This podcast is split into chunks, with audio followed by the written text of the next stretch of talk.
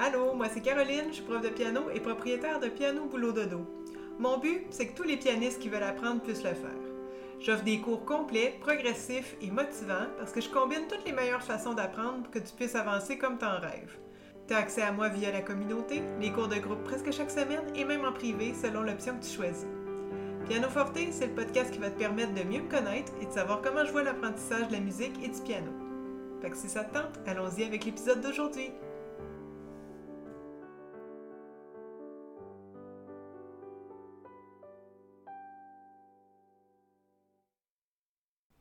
Allô, chers pianistes, c'est l'épisode 23 du podcast Piano Forte. Puis aujourd'hui, euh, je réponds à la question quand est-ce que c'est le moment de passer à une autre pièce? Tu sais, pour savoir quand passer à une autre pièce, il faut être capable de déterminer si celle qu'on pratique depuis un moment est réussie ou pas. Fait ça veut dire qu'il faut avoir des critères un peu pour déterminer si la pièce est réussie. C'est de ça un peu que je veux jaser avec toi pour t'aider justement à, savoir est-ce que tu dois. Combien de temps là on doit, je vais dire entre guillemets, s'acharner sur une pièce pour qu'elle soit à notre goût? Est-ce que c'est réaliste de penser qu'on va la jouer euh, super bien 100% du temps? Est-ce que, tu c'est un peu tout ça que je veux qu'on ait en tête. Euh, c'est quoi finalement les critères pour qu'une pièce soit réussie? Parce que si c'est de la jouer sans erreur du début à la fin 100% du temps, Wow! C'est un peu utopique de penser qu'on va en arriver là, OK? Ça, là, jouer sans erreur du début à la fin des pièces en tout temps, ça vient quand on est capable de jouer des pièces de 3, 4, 5 niveaux plus élevés, puis qu'on reprend des pièces plus faciles. Là, celles-là, on va être capable de les jouer sans erreur, disons 95% du temps, tu sais. Mais les pièces de notre niveau sont là pour nous faire avancer. Fait que c'est plus probable qu'il y ait des erreurs qui se glissent dans notre interprétation. Mais comment on réagit à ces erreurs-là, ben c'est ça qui est le plus important. Personnellement, moi, mon barème, là, quand l'élève atteint à peu près le 80% de réussite, puis que ça fait déjà là, quelques semaines, voire deux, trois mois qu'on pratique la pièce, ça arrive souvent que je lui suggère de passer à d'autres choses. Selon moi, selon mon expérience comme prof, c'est pas mal plus formateur de pratiquer plusieurs pièces différentes avec des difficultés variées qui vont te faire avancer sur plein d'aspects du piano que de rester pendant neuf mois sur une même pièce. fait que je te donne mes critères à moi quand, pour, pour décider quand est-ce suggérer une nouvelle pièce à mes élèves. Je me base là-dessus. 1. Est-ce qu'ils jouent les bonnes notes au moins 80% du temps? C'est que toi, tu peux te demander ça, essayer peut-être de t'enregistrer, d'écouter, comparer avec la partition, comparer avec d'autres versions euh, enregistrées. Est-ce que tu penses que tu joues les bonnes notes à peu près 80% du temps? Deux, est-ce qu'il fait les bons rythmes au moins 80% du temps?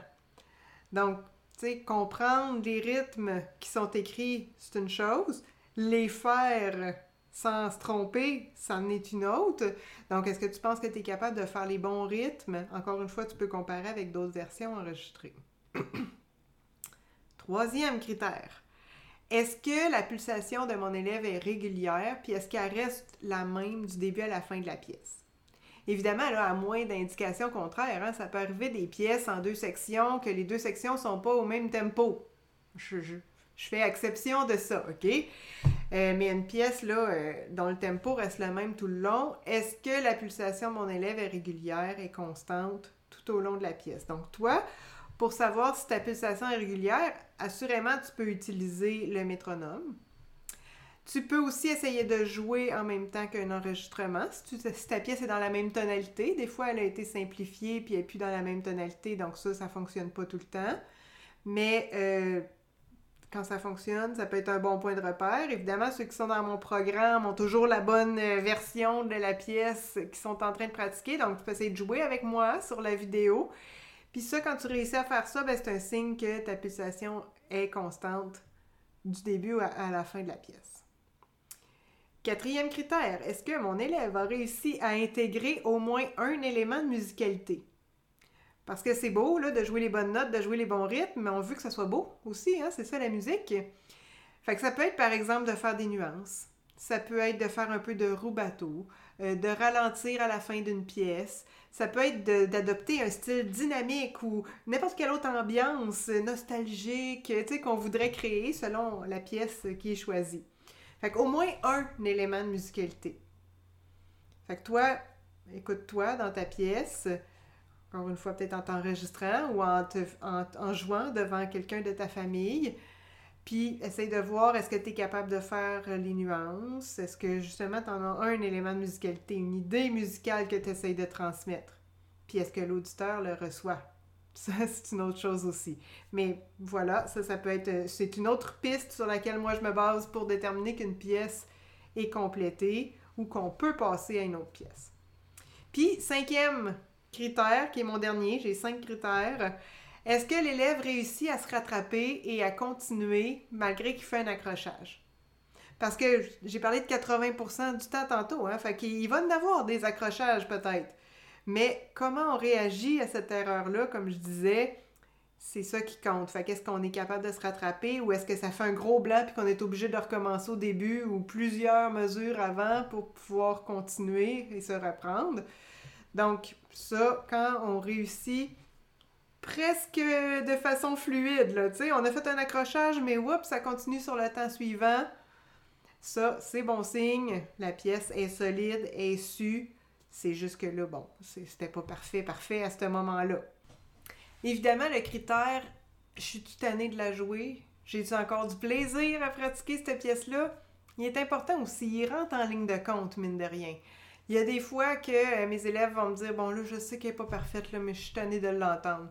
Bon, ben tant pis, hein, on passe à d'autres choses. On va pratiquer, on va continuer de développer notre technique de piano dans n'importe quelle autre pièce. Hein? Ça fait que, outre les cinq critères dont je viens de parler, évidemment que tu peux prendre en compte le plaisir que tu as encore à pratiquer cette pièce-là ou pas pour t'aider à décider si tu peux passer à une autre pièce. Fait que ça, c'est mes cinq critères. Si la réponse est oui aux cinq questions, ben bravo, c'est le temps de passer à d'autres choses. Euh, évidemment, là, si c'est 4 sur 5, je te laisse juger le rendu là, ou bien tu vas pouvoir en discuter avec ton ou ta prof pour savoir si c'est euh, si, on peut la laisser de côté ou si ça vaut la peine de continuer de la pratiquer euh, dans les circonstances. OK? Mais tout ça pour dire que je, viser le 80% de réussite, c'est super.